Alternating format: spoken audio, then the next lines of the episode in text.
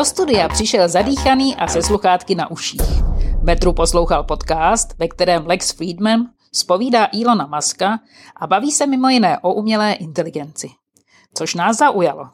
Jak rychle a jak výrazně se generativní umělá inteligence prosadí v oboru, který je tak konzervativní a regulovaný jako bankovnictví.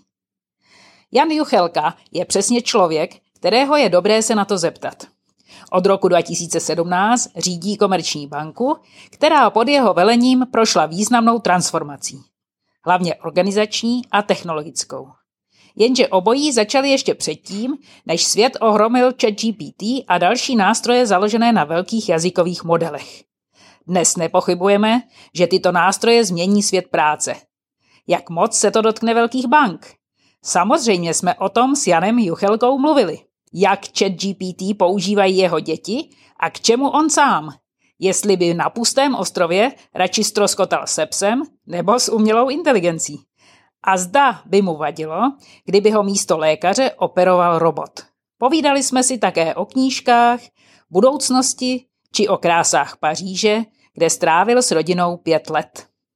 Kdybychom věřili stereotypům, pak Jan Juchelka nevypadá jako velký bankovní bos.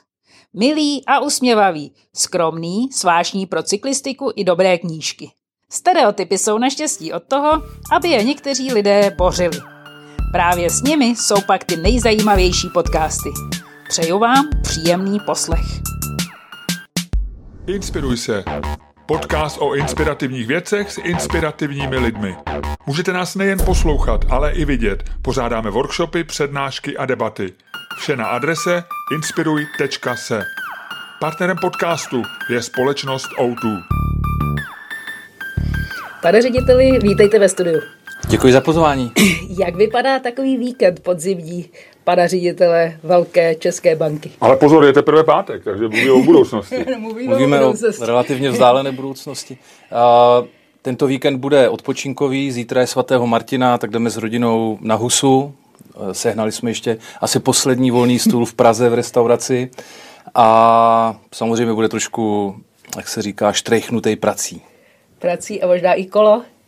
Kolo, jestli nebude pršet, tak určitě bude. Bude i kolo. A co budete dělat? Jak, jak, jak štrejchavujete prací sobotu? Je to hrozně jednoduché. My máme vždycky v pondělky zasedání představenstva, zasedání exekutivní komise a mnoha dalších eh, těles, takže se připravuju, čtu dokumenty, dělám si poznámky a připravuju se. Takže doma budete sedět před husou nebo po huse a Budu a se číst poznámky. po huse a budu číst poznámky Jo, jo. a budu se připravovat. Používáte na tyhle ty dlouhé texty už umělou inteligenci, anebo je to bezpečnostně problematické? To je dobrá otázka. My vlastně v bankovnictví máme přehršel různých velmi inteligentních nástrojů, které používáme. A Třeba peníze. Peníze ty s sebou žádnou zásadní inteligenci nenesou. Nicméně a, pen, o peníze jde vždycky až v poslední řadě. A jedny z prvních vlastně velmi výkonných softwarů a algoritmů, které byly v bankovnictví nasazeny, byly například pro prevenci podvodů. To znamená, když někdo ze svého mobilu, ze svého internetového bankovnictví obvykle posílá řeknu 100 korunové částky v eh, rytmu třeba já několik za týden a najednou to přijde, že má poslat statisícovou částku najednou, ještě ke všemu na účet, který se nikdy neobjevil na straně těch, kterým t- eh, peníze obvykle posílá, tak eh, software to vyhodnotí a vyskočí alert a uh, my klienta voláme, jestli všechno v pořádku. To samé se děje například eh, v eh, používání těch nástrojů, že tam jsou, eh, ten algoritmus detekuje některé prvky ne, neobvyklého chování, neobvyklých postupů, nějakých potíží při přihlašování například, takže se testuje, jestli někdo neheknul daný účet a tak dále. A tady v, v téhle oblasti a v oblasti plateb a dalších a dalších, o kterých si můžeme povídat, uh, jsou banky obecně a, a, a naše banka uh, uh, samozřejmě taky velmi, řeknu, vybaveny a relativně dlouhou dobu. Co se týče zpracování dlouhých textů, tak eh, zatím, zatím ne, právě protože eh, se pohybujeme v prostředí Hodně eh, regulovaném. velmi regulované. Naše databáze vlastně, když to řeknu velmi jednoduše, nemají být narušeny vlastně koukáním nikoho ani živého, ani neživého, ani, ani živé inteligence, ani nebo lidské inteligence, ani umělé inteligence. takže ta, ta protekce dát je vlastně alfa a omegou. Budu to číst sám, teda nejkratší odpověď. To je, to je, jako to vás lituju takhle, protože my už si obyčejní smrtelníci těmi eh, velkými jazykovými modely pomáháme, když máme dlouhé texty, ale chápu, že v tom bankovnictví se musí dávat větší pozor. Ale co mě zajímá, eh, vy jste teď s vaší bankou prošli takovou jako velkou transformací, která byla hodně o digitalizaci.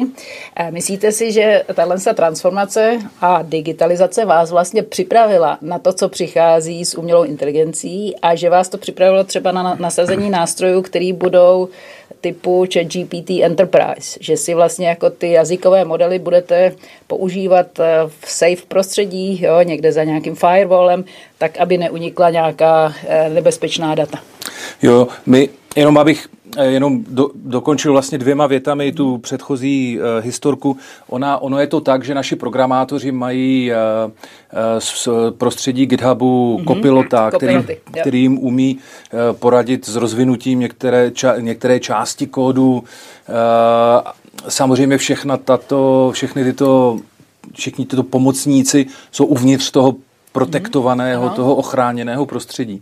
Naše, naše digitální transformace a, a, a řeknu to upřímně, nevědomky vlastně e, vycházela z toho, že e, máme připravit platformu, na které která nám umožní do budoucna být rychlejší, mm. pokud možno nejrychlejší v inovacích. V inovacích. A tím pádem, jeli e, zpracování velkých jazykových modelů dnes tím katalyzátorem, tak být připraveni i na to. My vlastně zjednodušeně řečeno bereme 30 let starý hardware a software, dáváme ho na stranu mm. a stavíme vlastně technologicky tu banku na zelené louce mm. znovu. Mm. A už tím, že používáme dnešní technologie, že používáme dnešní algoritmy, dnešní způsob programování produktu a dalších věcí a, a, a zásadně zjednodušujeme tu banku i organizačně a jinak, a, tak tak ta odpověď je ano. Má nám tu pomoci vlastně získat konkurenční výhodu v oblasti mhm. technologií a rychlosti. A jste v tom pionýrští eh, v rámci jako českého trhu, eh, nebo je to tak eh, v, ve většině vašich konkurentů?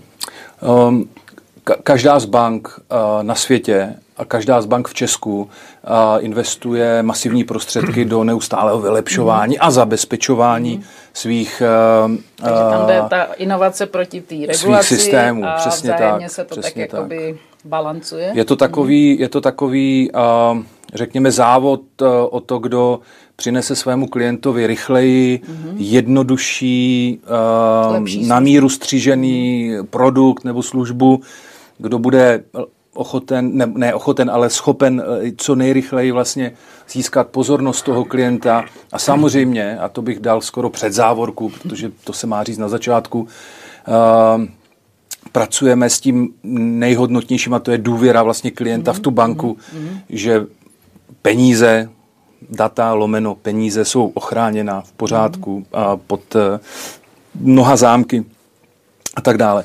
Takže uh, banky určitě investují do, do, do um, uh, vylepšování svých systémů všude na světě. Um, v podstatě podstatná část našich zaměstnanců jsou programátoři, designéři, um, architekti uh, v Kolik oblasti IT. tvoří tadyhle ty IT profese vlastně? Mm, řekněme 20, 30? Uh, řekněme ke 30%, mm-hmm. protože Komečka navíc vlastně říká, my si myslíme, a COVID nám to ukázal, v podstatě tu hypotézu potvrdil, že lidé napříč všemi generacemi budou méně a méně chodit na pobočky, méně a méně toužit potom vlastně uh, uh, chodit do... A on ještě někdo chodí do, na pobočky? Do, do poboček. A my jich budeme mít ze 400 vlastně uh, jenom 200. A chodí málo, nicméně chodí tak, pokud možno na pozvání. Mhm. My jako víme a, a taky analýzou dat, uh, že v rodině nebo v životě nějakého jednotlivce se, uda- se něco zajímavého událo, eh, pozveme ho, pozveme ji a chceme si promluvit o nějaké životní situaci a případně dát nějakou radu, uh, uh, buď, ať už v oblasti investování nebo v oblasti financování jeho, jeho nebo jejich potřeb a tak dále. Takže v tomhle, v tomhle vlastně ten počet těch zaměstnanců, kteří, řekněme, vytv- vytvářejí nějakou spíš jako mechanickou práci, mm. klesá a naopak bojujeme o talenty, mm. o relativně vyschlý, řekněme, půl těch talentů eh, s technickým, technologickým nebo i, human, i humanitním vzděláním, třeba s nadáním pro design a podobně. Mm, nebo project no, kdo, je, kdo je vaším dneska jako konkurentem? Jsou to teda ty ostatní banky, nebo jsou to třeba firmy typu, já nevím, Revolut, nebo takových těch jako štik v tom fintechu? Fintech a nebo před třema roky se zdálo, že by to mohl být jako i kryptoměny, bitcoin, který vlastně vnese úplně jiný, jiný pohled na finance. Co je dneska největší, kdo je dneska největším konkurentem banky, jako je komerčka? Primárně jsou to ostatní banky. Mm-hmm. Sekundárně to jsou všechny mezinárodní Budeme jim ještě říkat startupy? Můžeme v Revolutu Můžeme, říkat startup? Jo, jo. Když už je to firma s, s, firma s historií. Uh, jsou to, jestli si všimnete, tak vlastně všechny ty fintechy uh, se primárně zaměřily na tu část bankovnictví poskytování finančních služeb, která je co nejméně regulovaná. Protože náš celý biznis je přeregulován, nicméně má některé ostrůvky, kde je regulován méně. Z platby, mm-hmm jsou to, uh, je to mírnější regulace na buy now, pay later. Mm-hmm. Tady vyrostla Klarna ve Skandinávii, krásná, v podstatě celo, celosvětový, dá se říct, jeden z mála evropských Lukas. gigantů, mm-hmm. Revolut uh, a další. A samozřejmě, že naši klienti a klienti všech ostatních bank si chodí pro tyto mm-hmm často velmi vymazlené, často velmi příjem, uživatelsky služby. příjemné mm-hmm. služby uh, k těmto alternativním poskytovatelům, aniž by nezbytně rušili své účty mm-hmm. u své domácí banky, protože důvěra je důvěra. Diverzifikují, diverzifikují ale my jdeme naproti tady té poptávce a říkáme, podívejte, v naší nové aplikaci KB Plus máte multiměnový účet, mm-hmm. můžete prohazovat měny mezi sebou a samozřejmě se budeme snažit být konkurenceschopní v těch mm-hmm. uh, Eh, poměrech eh, směny mm. mezi jednotlivými měnami tak, abychom v té konkurenci získávali prostě, nebo si udržovali svůj market share. A čím mě přesvědčíte jako klienta, vlastně, že mám jít ke komerční bance, když jsem takový ten obyčejný klient, který má nějaký osobní účet, nějaký, nějaký peníze, jako můžeme mít našetřený, ale vlastně nejsou to žádný, žádný jako ohromný sumy,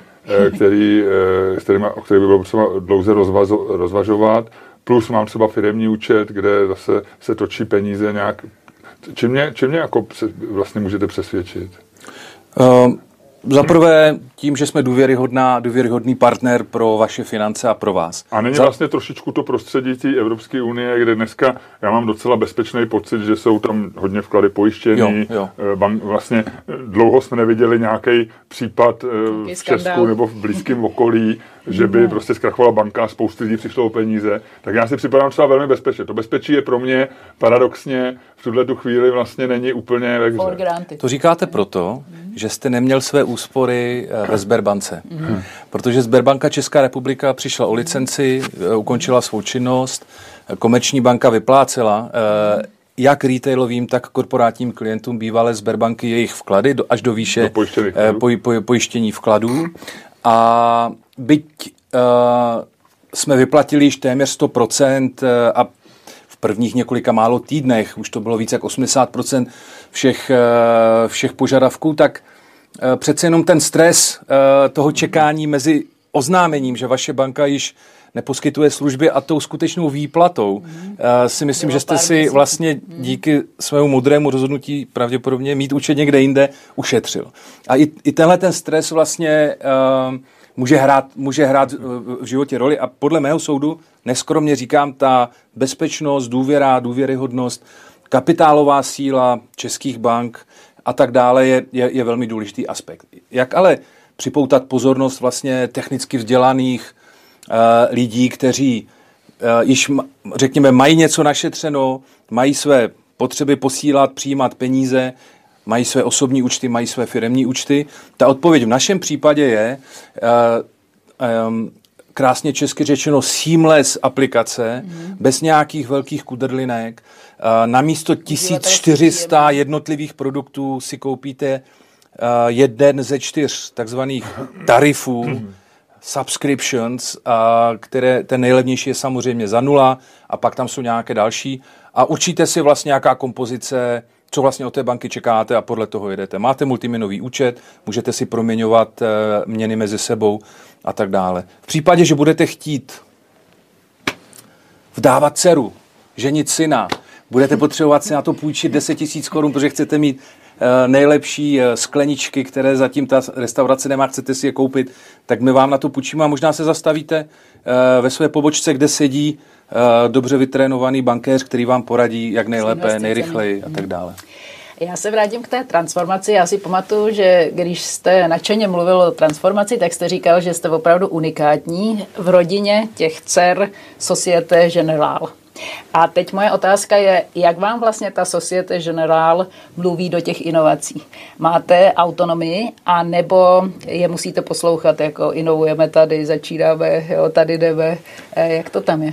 Eh, je to kombinace, eh, kombinace. O, o, obojího. My jsme dokonce v, v této naší transformační story tak unikátní, že se nás všimli profesoři na Harvardu a já mám možnost jednou za čtvrt roku mluvit na Executive MBA třídách a mít vlastně přímou interakci se studenty, kteří jsou často buď to seniorní manažeři nebo majitelé firm a podobně. Takže berete ten váš jakoby business case a přednášíte jo, ho studentům na MBA. Přesně tak. Jo, uh, uh, uh, profesor Srinivasan a jeho tým sepsal case o komerční bance, který byl donedávna za 8,90 dolarů eh, kde ke koupi na jejich webovkách. Chápu to dobře, že ty vaše dvě aplikace, s kterými já se občas trápím, Klíč a ta druhá, jo, moje banka, že se o tom učí na Harvardu. Uh, Chápu to dobře, že v Americe obdivují tyhle ty dvě aplikace. No to byste se divil. Přístupnost českého bankovnictví, a teď já si nehřeju KB polivčičku, ale hřeju polivčičku všem bankám v Česku, je mnohem vyšší než přístupnost a dostupnost um, retailového bankovnictví ve Spojených státech amerických.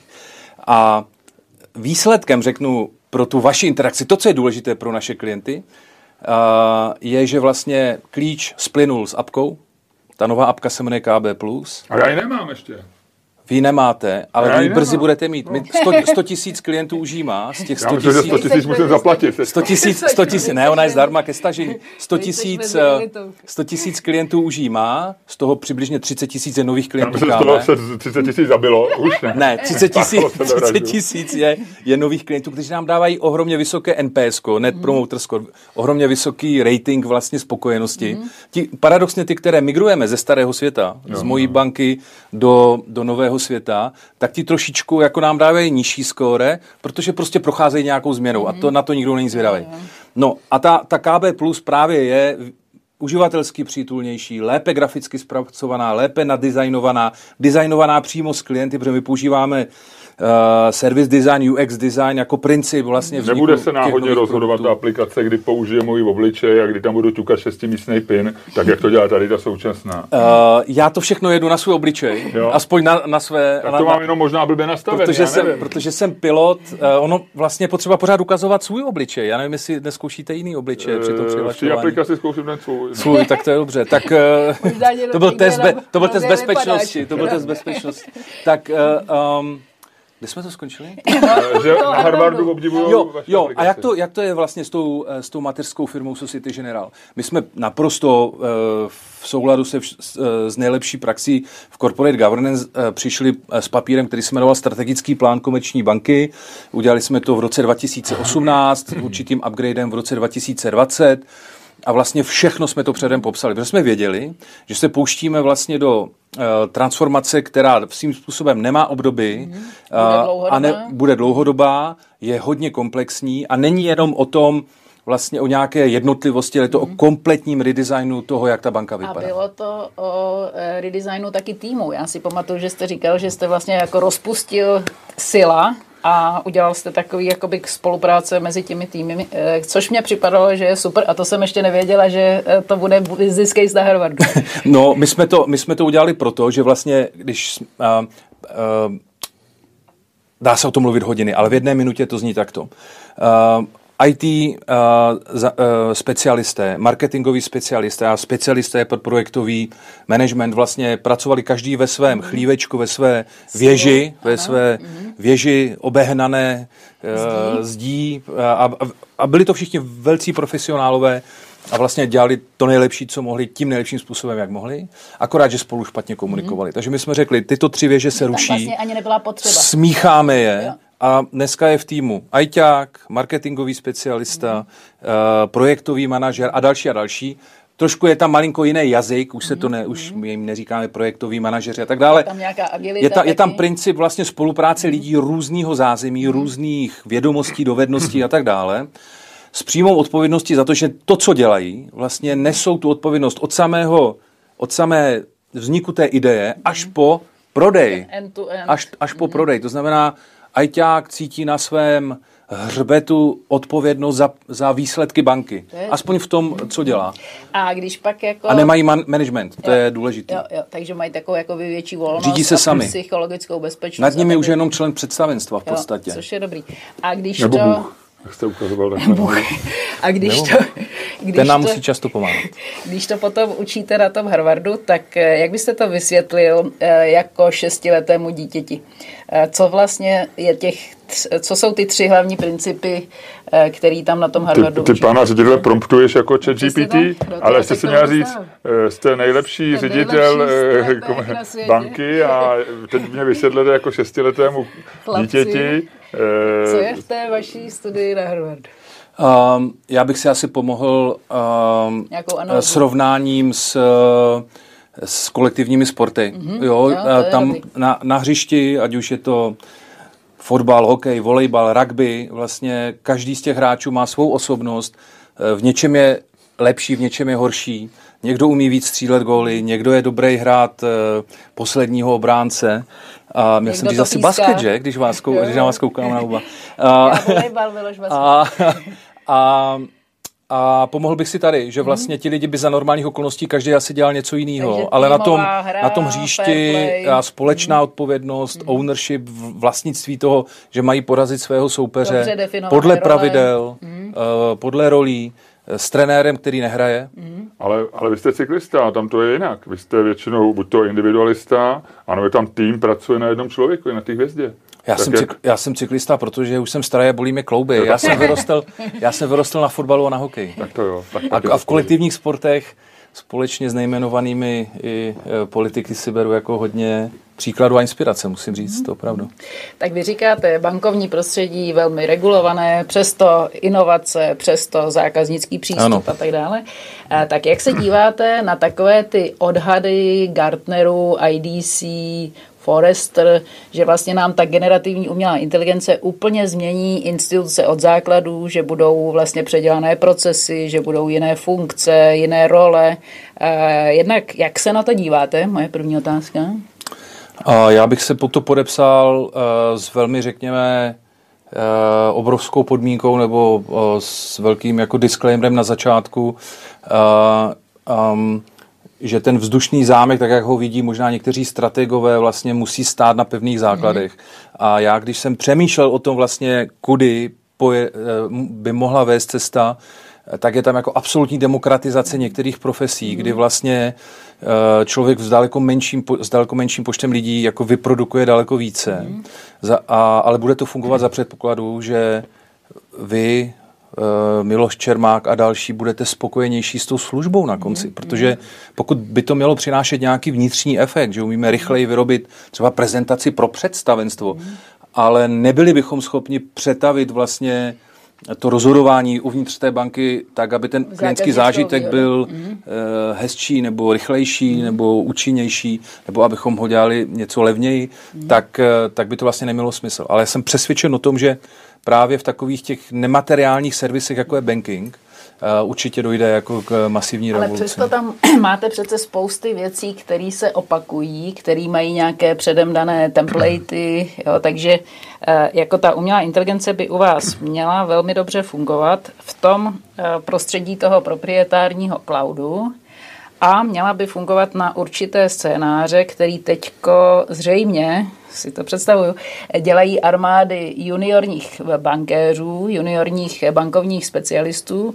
Tam si myslím, eh, že do budoucna jo, by mohlo do- dojít k nějaké jakoby větší produktivitě, že by tyhle si opakované, templatované věci řešil nějaký algoritmus. Samozřejmě v bezpečném prostředí.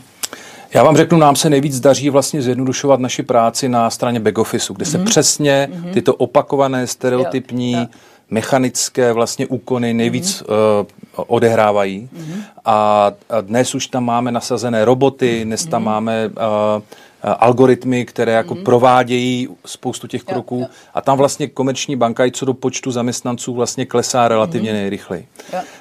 Um, Um, pro nás to není, řekněme, hudba budoucnosti. Uh, z nástroji, které jsou nám k dispozici, mm. vlastně se snažíme zjednodušit, zdigitalizovat vlastně ty procesy tam, kde to je možné už dneska.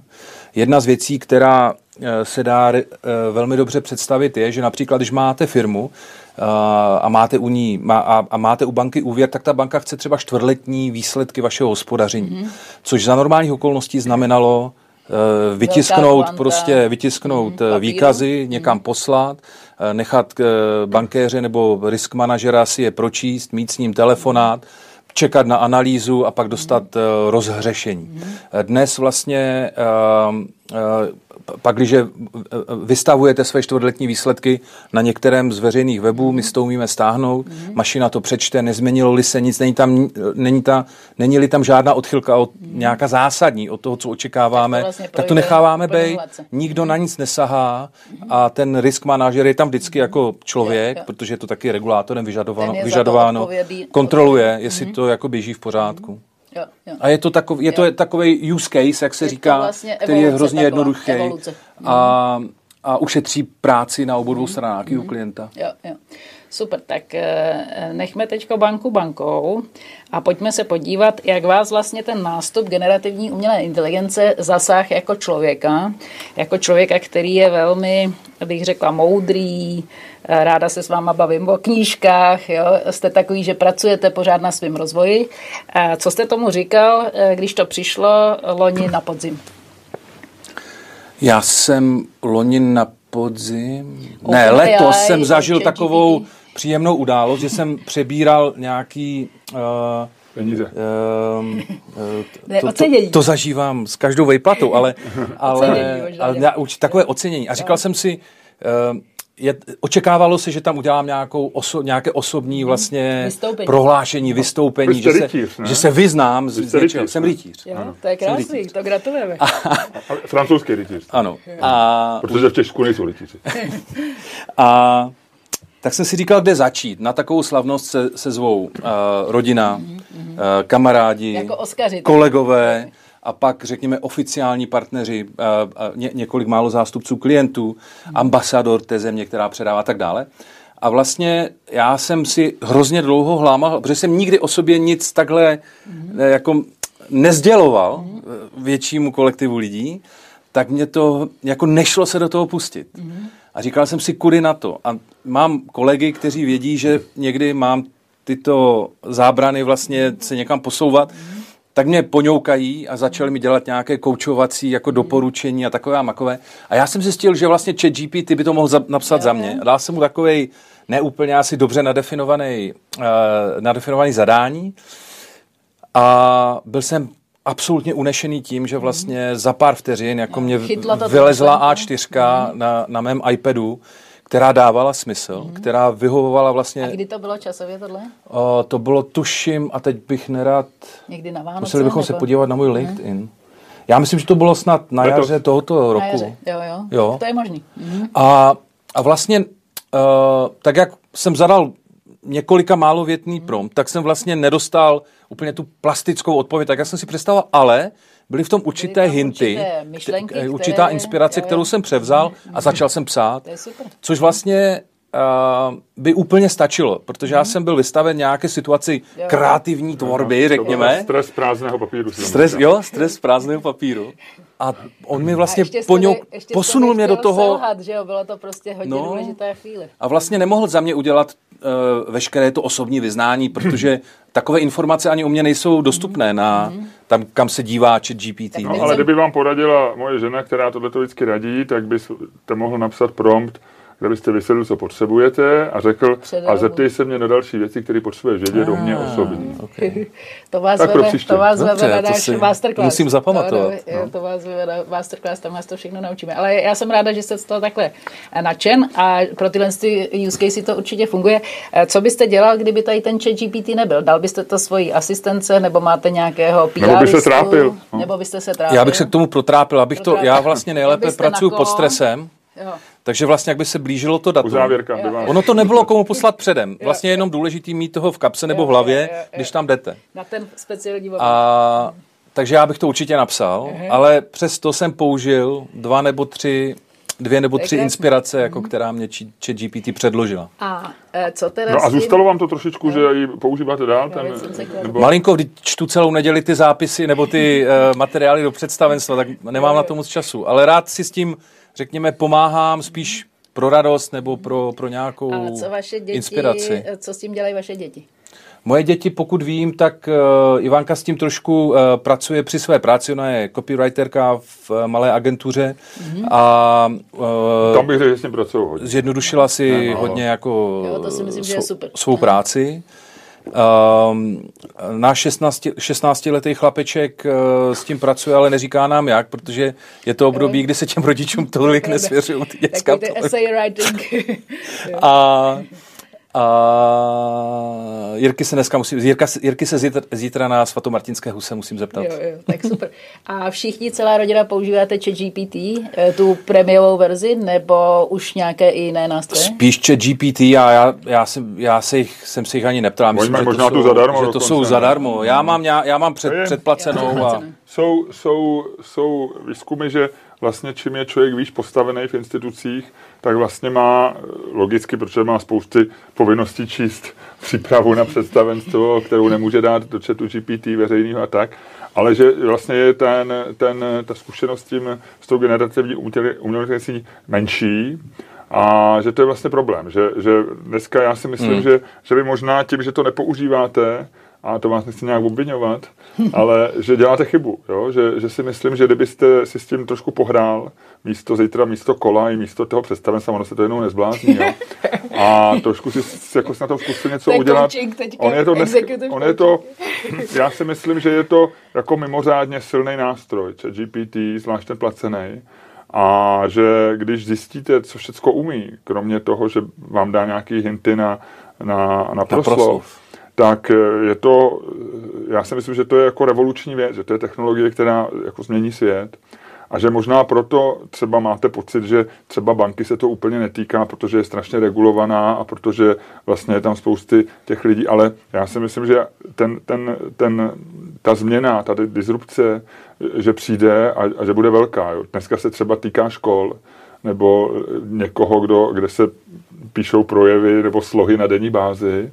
Týká se spousty jiných profesí, ale jakoby ta, ta, ta síla toho, toho jazykového modelu, třeba i pro řešení logických problémů nebo matematických, je jako mimořádná. Jo? A, já si, a proto si myslím, že a vlastně často si to uvědomují lidi, kteří jsou na nízkých nebo bezvýznamných pozicích, jako třeba já, a lidi, kteří jsou v institucích, kde jako můžou vlastně o něčem rozhodovat a vlastně přemýšlet a dostat nápad, tak, tak vlastně jako vědí, že to něco umí a že, že to je tak, Tak jako na nějaký hraní. Tak jenom bych chtěl doporučit, kdybyste zítra vlastně se vykašlal na to představenstvo a dal si dvě hodinky s tou placenou verzí a zkusil si třeba, já nevím, vyfotit třeba nějakou hádanku a zjistil, že vám docela Uděláme, pomůže. vám, uděláme vám nějakou osobní lekci. Tak jenom, jenom vlastně tak jako apeluju, eh, apeluju na to, že a, a ono se to bude týkat i, i, i- i v bankách, jako spousty, jako třeba věci, jako vy máte určitě velice silnou jako podporu, že jo, zákaznickou, protože lidi pořád telefonují s nějakýma problémama a vy jim telefonujete s nabídkama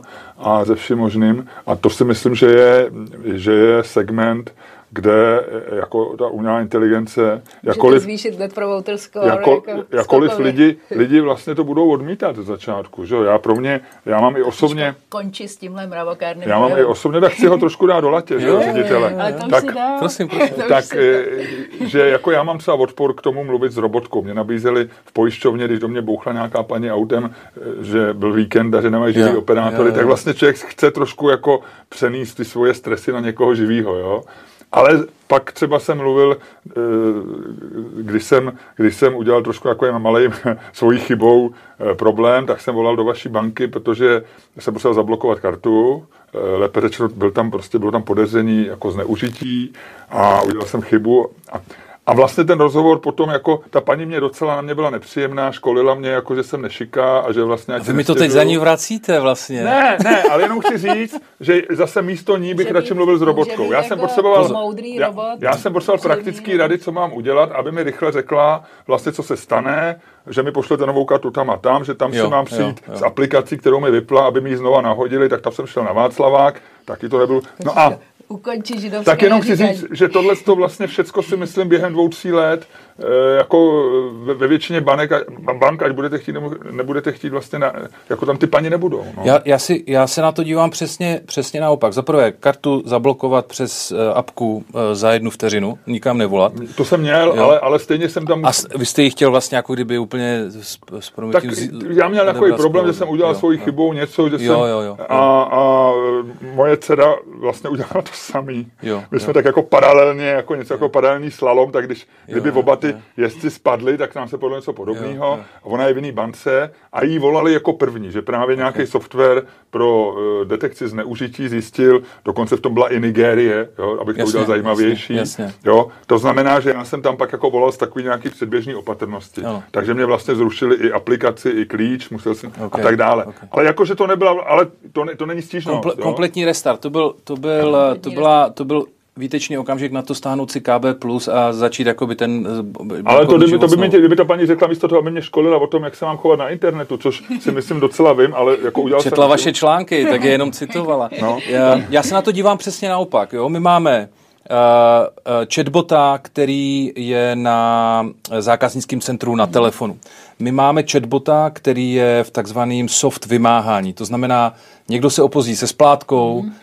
uh, kontaktuje ho chatbot, říká nazdár, tři dny si nezaplatil, určitě se nic neděje, jsi v pořádku, nejsi nemocný nebo něco, prostě jem, jemné připomenutí, Jo, uh, že, že, že se na něco pozapomnělo. Trošku nepříjemný ten ruský přízvuk. V no. 90, v 90, příp, 90% případů opravdu jde o spoždění, prostě nezaviněné, nezaviněné, prostě život přináší různé situace. Takže chatboty, mm. jak jsem už tady zmínil, vlastně eh, prevence em, eh, podvodů, tam jsou nasazeny algoritmy, eh, které odhalují na základě eh, s- jako se stalo s- vlastně sledování toho provozu, že se dějou nějaké nesrovnalosti, vy, vyhodnocování kreditního rizika. Znovu, algoritmy, které se sami učí a vlastně naba, jako zvyšují svou inteligenci.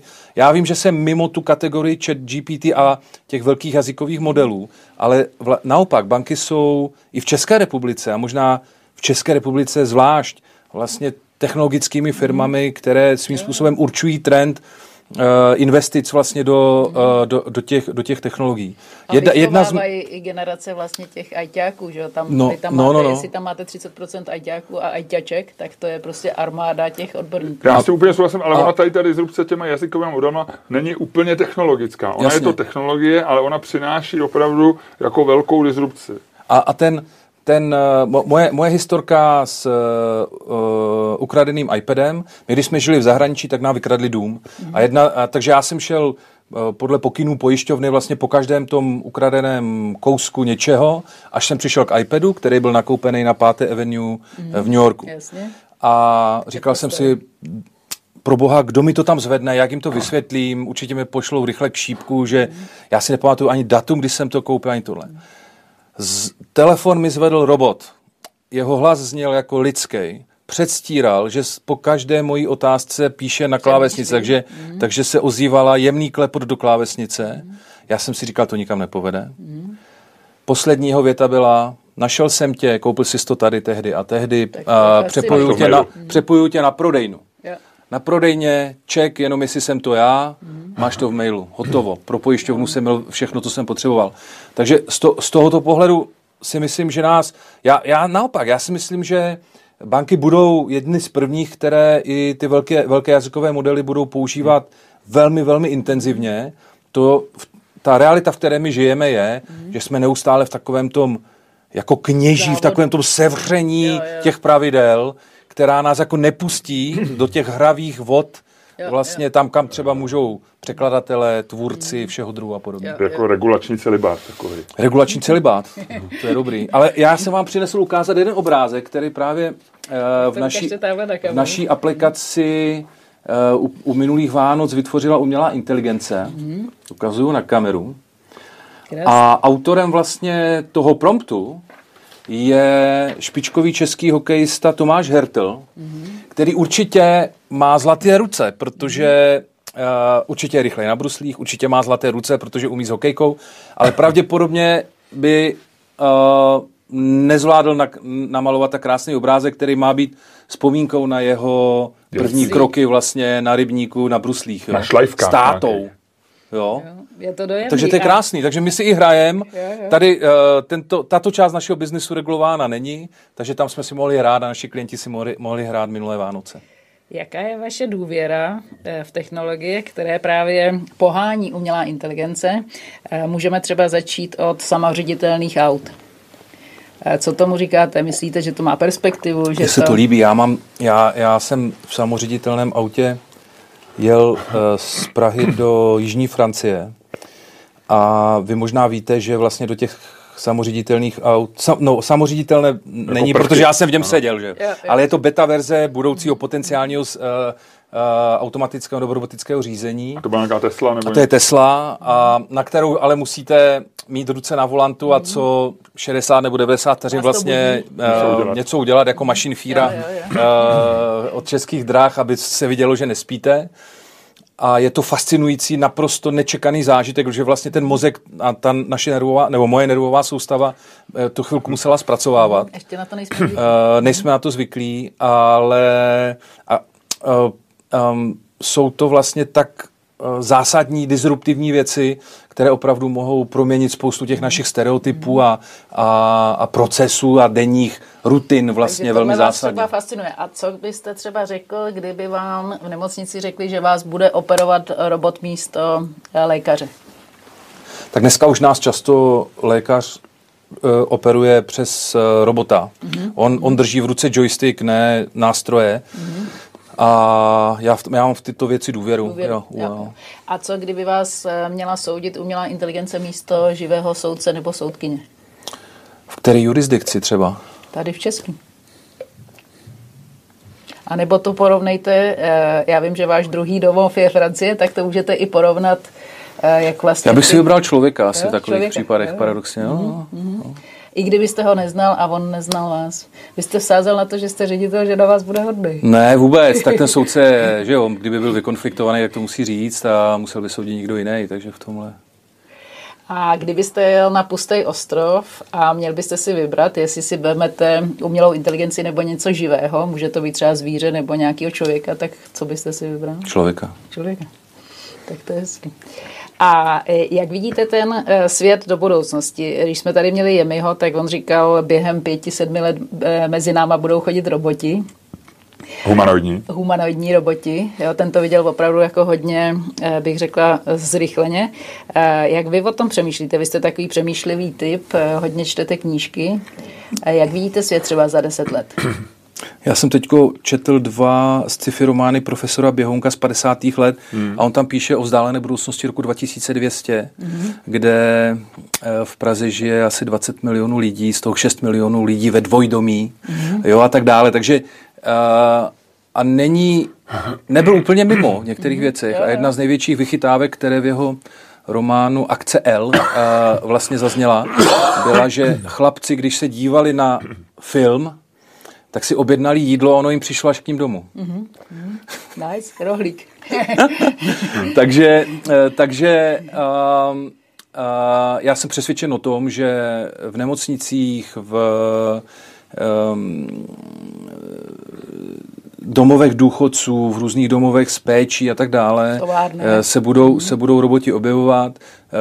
Roboti vlastně, když se kdybychom spolu jeli do Nošovic anebo do Žiliny podívat se, jak se vyrábí Kia, vlastně, tak eh, tam roboti hrají prim. Tam jako a, nejsou humanoidní, nemají dvě nohy, dvě ruce a, a, a ne, nemluví, nesvítí oči. Jsou to spíš takový ramena, která mm. se pohybují, ale s přesností na setinu milimetru a tak dále. Takže a myslím si, že tomu, pokud tomu nebude stát v cestě znovu nějaká regulace, tak mm. tato věc jako velmi rychle přijde A na, jak na se řadu. díváte na vzdělávání? Eh, Vy máte vlastně děti, hmm, máte hmm. už i vnoučka. Hmm. Jak se díváte, co bychom vlastně ty děti a mladé lidi dneska měli učit, aby jsme je připravili na ten budoucí svět? Já myslím, že se musí naučit se učit a že hmm. musí vlastně mít schopnost mít mysl, oči, uši otevřené vlastně novým impulzům. Samozřejmě bude důležité nezakrnět, protože ona vlastně vás může svádět tomu, jestliže si ze svého chat GPT uděláte asistenta, který za vás bude dělat příliš mnoho práce, mm. tak, vás, tak to jako některou část populace může vést mm. k absolutní lenosti vlastně. A Nebo k takový jako pocitu jako, zbytečnosti. Jako kdyby vypínání mozku, mm. možná i zbytečnosti, pak budou mít hodně práce chat GPT psychologové, že jo, aby je z toho dostali. A, a já, já myslím, že vlastně um, učení se bude taková nová forma uh, posilování nějakého gymu, nějakého fitnessu. Ale, to ale vlastně, vlastně neustále. Přesně, že to budeme teda dělat, my si budeme muset vybrat, co se budeme učit, ale budeme to dělat s takovým tím pocitem trochu zbytečnosti, že to děláme tak jako v té jako v posilovně, že asi kdybyste před sto lety někomu řekl, že se bude chodit do nějaké místnosti trápit. někde v suterénu no. a zvedat zbytečně prostě těžké věci, no. to, to by se vám asi vysmáli. Že jo, Proč bych to dělal, když nosím dříví z lesa stejnýma pohybama? Takže stejně my, my, my stejně budeme muset nějak zaměstnat, ale vlastně ta otázka zůstává za prvý, dobře víme, že jako v sobě tu, v sobě tu cíle vědomost chodit do, do fit centra najde prostě nějaký malý mm, procento mm, lidí. Jasně. Většinou jsou to lidi s nějakým životním stylem, většinou často bohatý, takže dneska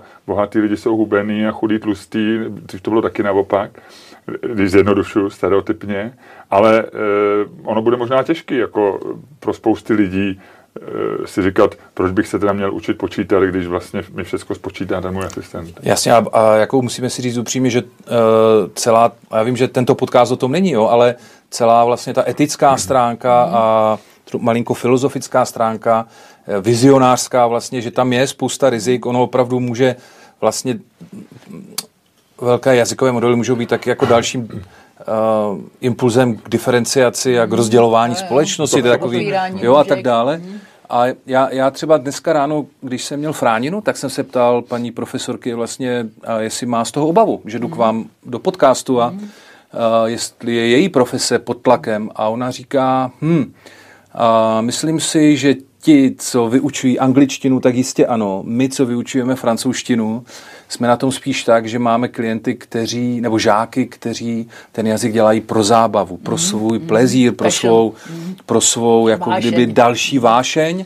A myslíme si, že vlastně ten, ta výuka s vámi a s vámi podobnými je vlastně malinko něčem jiným, než jenom s proměnutím nadrtit slovíčka, mechanicky se naučit gramatiku a tohle. Dotek, jo? No tak je to taková ale butiková věc. Bude ale je to, je to, bude to myšelinská restaurace. Je to ze stejného vlastně, jako kdyby půlu těch, eh, je to, je to zase další fitness, jo? Že, mm, proč se lidi učí fráninu? Teď se, teď, eh, mají se učit čínsky a nebo anglicky, ne? Teď, co jiného. Ale přesně tak. Jo. Takže si budou muset vlastně nějakým způsobem lidi a rozhodnout, co, co budou dělat. A konec konců, vy jste sem přišel se sluchátkama na uších, poslouchal jste podcast Elonem Muskem. Ano. A Elon Musk měl minulý týden eh, takový podiový rozhovor s, s Rishi Sunakem, britským premiérem, a tam říkal, že je přesvědčený o tom, že do deseti let vlastně všechna práce zmizí. Jo. A že si nemyslí, že eh, nutně, že to bude špatně, že vlastně můžeme mít ten optimistický pohled, že vlastně, že nedojde k tomu, že eh, budeme, nebudeme mít peníze a že peníze se budou hromadit jenom u těch lidí, co provozují tu umělou inteligenci, ale že je možný, že prostě nás čeká věk hojnosti, ale i tak je to riskantní, protože budeme hledat, jak říkala Senta, ten smysl ten života. Smysl to, života. To, co... A to mě přivádí k hezký otázce a to, co vám vlastně dal ten život ve Francii. Protože eh, tam je podle mě hezký, jo, že vy jste se stal takovým jako renesančním člověkem, i když máte krásný optimismus a lásku k technologiím, tak co vlastně vám dala ta Francie a jestli se vám třeba po ní nestýská? Mm, jo, ve Francii zůstalo kus uh, mého srdce. Já jsem tam uh, poznal, jak se čte knížka Kundery ve Fránině, protože mm-hmm. jsem měl... Tak to je to, Já jsem měl to odhodlání se ten jazyk naučit. Mm-hmm. Neuměl jsem ho téměř vůbec, když jsme se tam přestěhovali. To Kundera taky ne. A Kundera, no ne, o to víc mě to fascinovalo, napsal, že on vlastně se do něj pustil, takže začal psát knížky a dneska eh, vlastně byl živoucí legendou za svého života. Vycházely mu takové ty sériové vlastně celé sebrané spisy ještě za jeho života, což se snad nikomu ještě do té doby nestalo. Ale jo, to se... To, jo, jo, jo, jo, A, a musím říct, že vlastně jak on dal zákaz něco překládat do češtiny k některým dílům, mm-hmm. tak vlastně bylo taková, takový jemný pocit exkluzivity, jestli člověk jako mm-hmm. chroupal v té fránině. A není nic hezčího, než přečíst si knížku poprvé. On teda nebyla moc tlustá, byla to Líňo Hans, a rozumět třeba, nevím, 40% toho textu, mm-hmm. přečíst si po druhé, rozumět 70% a po třetí v ní vychytávat to nějaký dole. Je to, je to nádherný proces. Když jsme to v angličtině, tak jsme to měli podobný. Je to, je to, je to nádherný proces. byl ještě jeden jazyk. A navíc je to jako fascinující příběh o, o emig- českých emigrantech eh, ve Francii a ve Skandinávii a tak dále. To tady nemusíme rozebírat.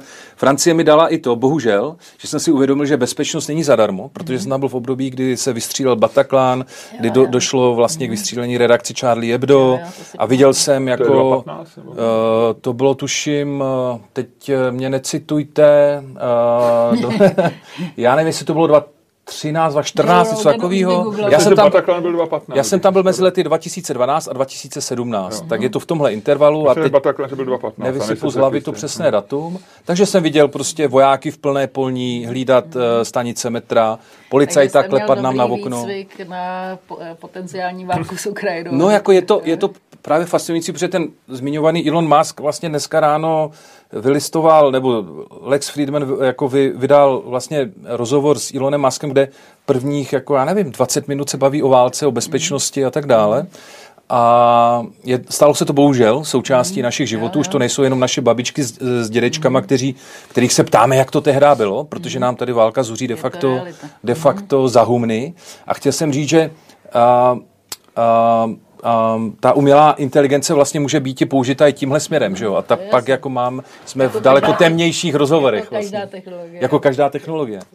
No, no. no a co ta Francie děla, eh, dala vašim dětem, protože oni byli tenkrát malí, že Tak dala jim vzdělání, hmm. cizojazyčný vzdělání, rozhled. Takže oni umí všechny anglicky? Oni všichni anglicky a ten náš nejmladší, což je 16-letý chlapík, tak ten vlastně má fráněnou jako cizí jazyk, tady v Praze mm-hmm. na, na, na britské škole a je paní učitelkou využíván jako takový jako juniorní jo, asistent, asistent, protože mluví, na rozdíl od nás, mluví bez přízvuku, jo. že se tu fráněnou učil ve svých pěti letech. Ve, ve pěti letech. No, no, no, no. Takže už jenom doplňuje slovní zásobu mírně. No, já myslím, že to fláká ve skutečnosti, jo, ale doufám, že se na to nebude dívat. A dá se to nějak zobecnit, tadyhle ten váš pobyt s celou rodinou, vlastně pět nebo šest let ve Francii, dá se to nějak zobecnit, že, že vám to přispělo k vaší eh, manažerské kariéře, že vás to nějak třeba jako sklidnilo, nebo vám to dalo nějaký takový jako nadhled, eh, jo, větší leadershipový rozměr? No, jo. Ve skutečnosti ten, eh, to, to přestěhování se do Francie bylo naplnění nějakého mého nenaplněného snu vlastně z postpubertálního věku, kdy já jsem měl namířeno mentálně eh, k tomu, abych emigroval z Československa, ale naplánoval jsem si to na léto roku 1990, jo? Mm. takže po maturitě, takže, takže jsem to v létě roku 80... A si, že mezi tím byl převrat. Pře- přesně tak, naštěstí přišel ten převrat. Já jsem přesto odjel do Německa, kde jsem měl dědečka, požádal jsem vlastně o papíry, přihlásil jsem se tam na univerzitu a, a protože jsem měl strach, že se vrátí Gustav Husák na obrazovky Československé televize a řekne cvičení, no, cvič, jako... cvičení civilní obrany skončilo, vraťte se na svá místa.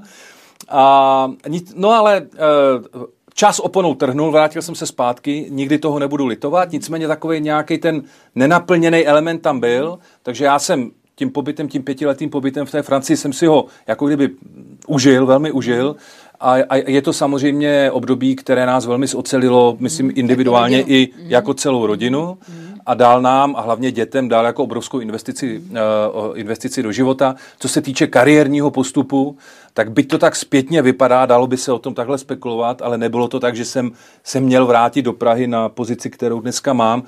A naopak, mentálně jsem se musel odstřihnout a říct, je to tady a tady budu dále pracovat. A vlastně uh, tak, jak jsem vyvinul určitou energii k tomu, abych tu rodinu přesunul do Francie, tak jsem musel paradoxně vyvíjet daleko větší energii, abych je vrátil zpátky do České republiky, protože jsme tam začali kořenit vlastně. Těch pět let to je už je nějaký, tak nějaký mi tam období. ještě vypadává takový ten moment, kdy jste teda odjel z toho Německa, od toho vašeho dědečka, vrátil jste se sem a tady, jste- tady jste začal pracovat eh, poměrně velmi rychle na velmi důležitých projektech. No tak dělal ve Fondu národního majetku jste dělal. Jak jste se takhle jakoby rychle eh, transformoval jo, z člověka, který studoval v tom Německu, na člověka, který byl zodpovědný za velké důležité projekty?